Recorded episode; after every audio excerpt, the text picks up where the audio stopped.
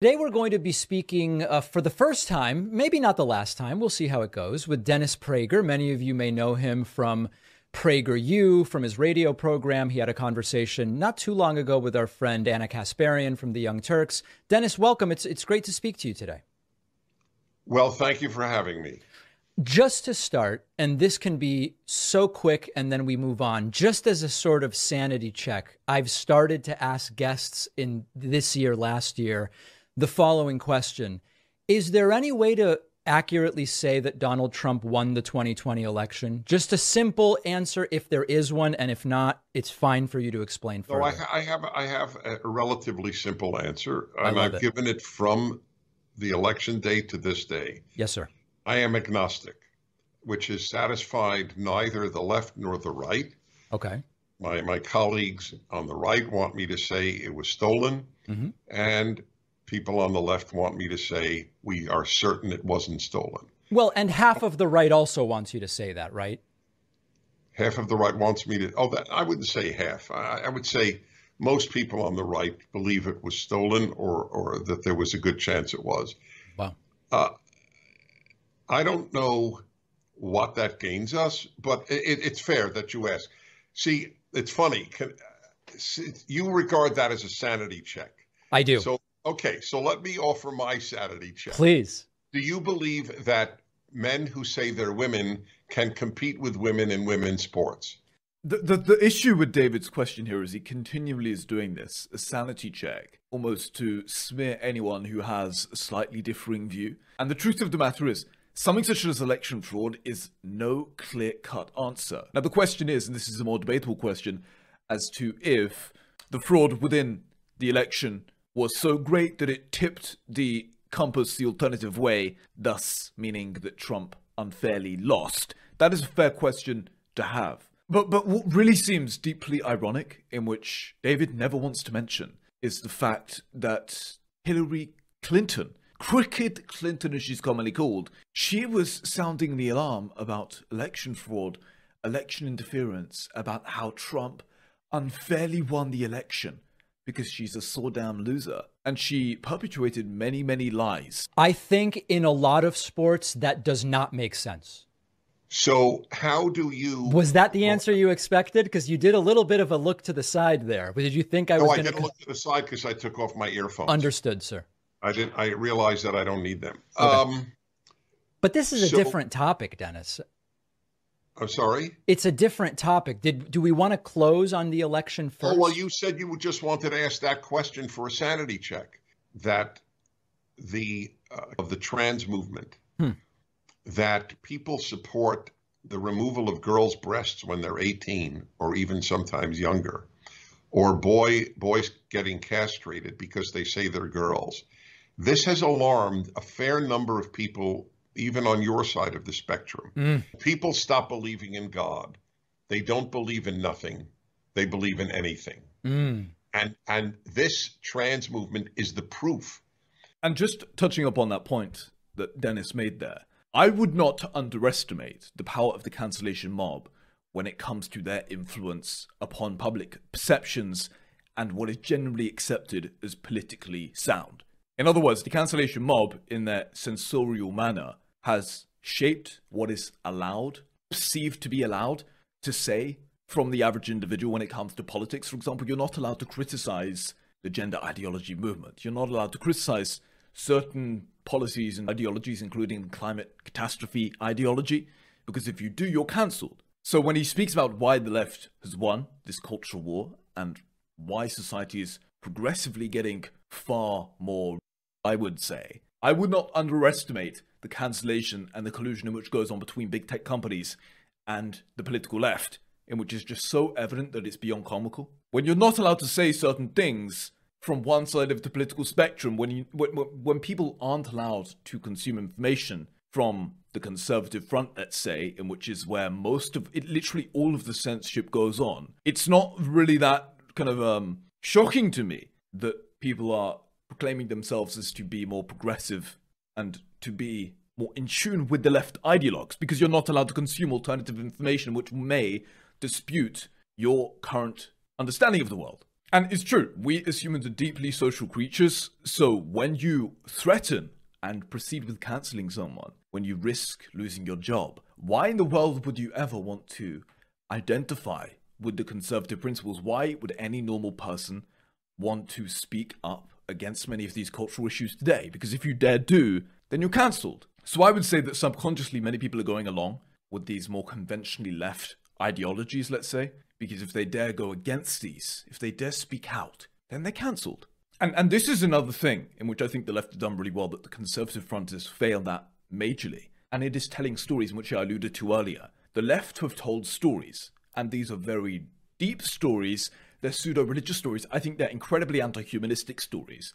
But many people at first glance, in a very low resolution manner, coincide and agree with these stories, specifically a young, naive person who, when they're told that society is built upon systemic racism, when they're told that the climate catastrophe is going to kill us all in the next two years, these are stories in which enable orientation for a young person. Hence why so many young people start out by being progressive, they start out by being radically left within their views, and eventually the data shows as you consume more information, as you grow older, there is a tendency to become more conservative within nature. But as a young person, you usually have a heroistic complex in which you have a desire to do something big with your with your life. You have a, a desire to orientate yourself metaphysically, symbolically, and the stories in which the left tell you, including the fact society is so unfair, society is so unjust based upon systemic racism. For many young people, that is a method of orientation. And there's no real conservative good story, I would say, in which young people can agree with or come to terms with and acknowledge and embark upon. For example, the, the, the, climate story, the climate religion, I would say, climatism generally, in which is a story the radical left have been screaming about for such a long time. This story, for many young people, they agree with instantaneously, and they recognize that there is some apparent looming catastrophe in the next few years, and thus this gives them a, ma- a manner to orientate themselves within their life. They don't know what to do with their life. They hear the story of the climate catastrophe, in which humans are analogous to the parasites of the earth, and we can save this by instantaneously, apparently, eliminating the sources cost of cost-effective energy. They hear the story and they orientate themselves. They cling on to the story, and the left have done a very good job at, at telling these stories. I would argue. I don't know that this is the most interesting thing for us to talk about. But that being said, I have said very clearly there are some areas, if we just say the world of trans issues, there are some areas where I feel quite confident. Like, for example, when it comes to bathrooms, I was just in Spain. Beautiful country, terrific seafood. I recommend it to you, Dennis.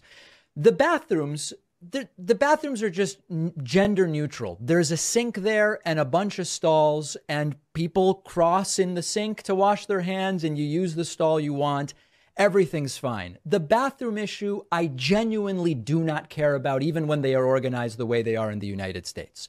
Another example that really just does not seem like an issue to me people want to be addressed by a different pronoun. I'm going to guess based on what I see. And if someone, if I get it wrong, I'm not insulting anyone. Okay, this is once again that he's not, not addressing. There is a difference between being kind, let's say, and you know, if someone asks you to call them Xi then if you call them that out of kindness, fair enough, you do you. But there's a big difference between kindness and the freedom, if you are so kind, apparently, to call someone by their pronouns and simultaneously the mandation of speech, in which is the biggest issue I think many of the right are incredibly concerned about. If someone tells me otherwise, I'll kind of just do my best. You know, we can kind of re- negotiate these things. On some of this stuff, like a talking point I'm hearing a lot is, so many trans people who go through gender affirming care regret it. And that's a sign that something is very wrong. When I research it, it seems it's under 1% that express regret. And for some of that 1%, it's temporary. So I'm ambiguous about what is the right thing to do in some of these areas. I'm open to hearing from you to the extent that I judge you to be a good faith uh, uh, participant in the conversation. I don't know the answer. With some sports, you know, uh, it, it seems pretty clear that there is an advantage to being biologically male at birth. It seems unfair in those cases to arrange it in a certain way. In others, it doesn't seem to make much of a difference. So I, I think that I am very open minded well, on this. Curious, you know, just curious. Uh, it's not even a challenge. Yeah. Name me a sport where where there is women sports where it doesn't make a difference. Chess.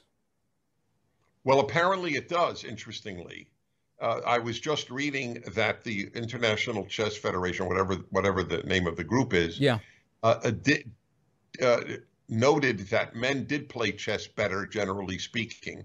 By the way, if you're right, and I have I have no agenda here, yeah, then there should not be women's chess. Right. So this chess is an the interesting one because exists right. suggests that there there is an advantage to separating the sexes. My so understanding is, and again, I think we're both trying to learn here. My understanding is the reason that the women's chess division was originally created was not enough young girls were participating. Okay, because, fair enough, but it's yeah. not a physical sport anyway, so yeah. it's, it's, not a sport. No, I we mean, listen, I don't know.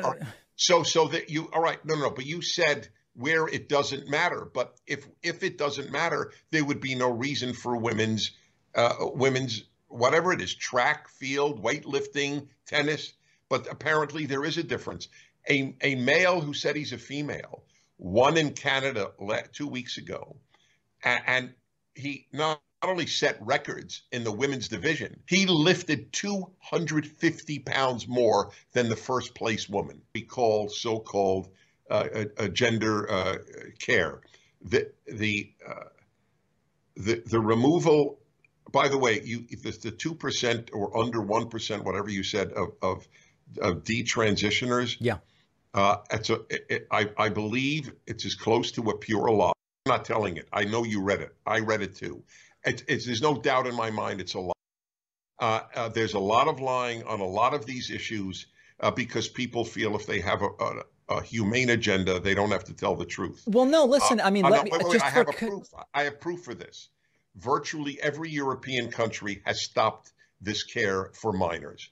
It has ended. England has ended it, Sweden has ended it, Denmark has ended it, Norway has ended it, and that's only the ones I know by heart. So here's my uh, concern about we, this. We, we, and Canada, I, I'm, I'm, i really apologize. No, that's okay. I also am not 100% on some elements of this type of care for minors. I still am, am learning more and doing my research one of the problems I'm having with some of the claims that are made by who, those who I would colloquially say are on your side, I know not everybody agrees on everything, is that when I research some of their claims, they are lies. Like, for example, this is super specific. This guy, Matt Walsh, went on Joe Rogan's podcast and said that prepubescent girls are getting their breasts chopped off. Now, let's put aside for a second that prepubescent girls essentially don't have breasts. Let's put that biological reality aside for a second. And when Joe said how many, he said, oh, it's like millions or something. And it was like 900 people over the last six years or something like that. When I see such blatant distortions about what is happening, it's hard to believe that these folks are operating in good faith. Lack of awareness from David is, is just really quite something. It is just unbelievable. The, the, it's really just unbelievable, I have to say. So, if you'd enjoy, you can of course check out our writings and research on Darntons.com, in which we upload 10 to 20, 30 articles a day in relation to politics, really trying to question everything and seek the truth. I write there, you can check out all of that for free, and also you can find our shows on social media all around YouTube, Rumble, Spotify, we are everywhere. Thank you. I'll see you very soon.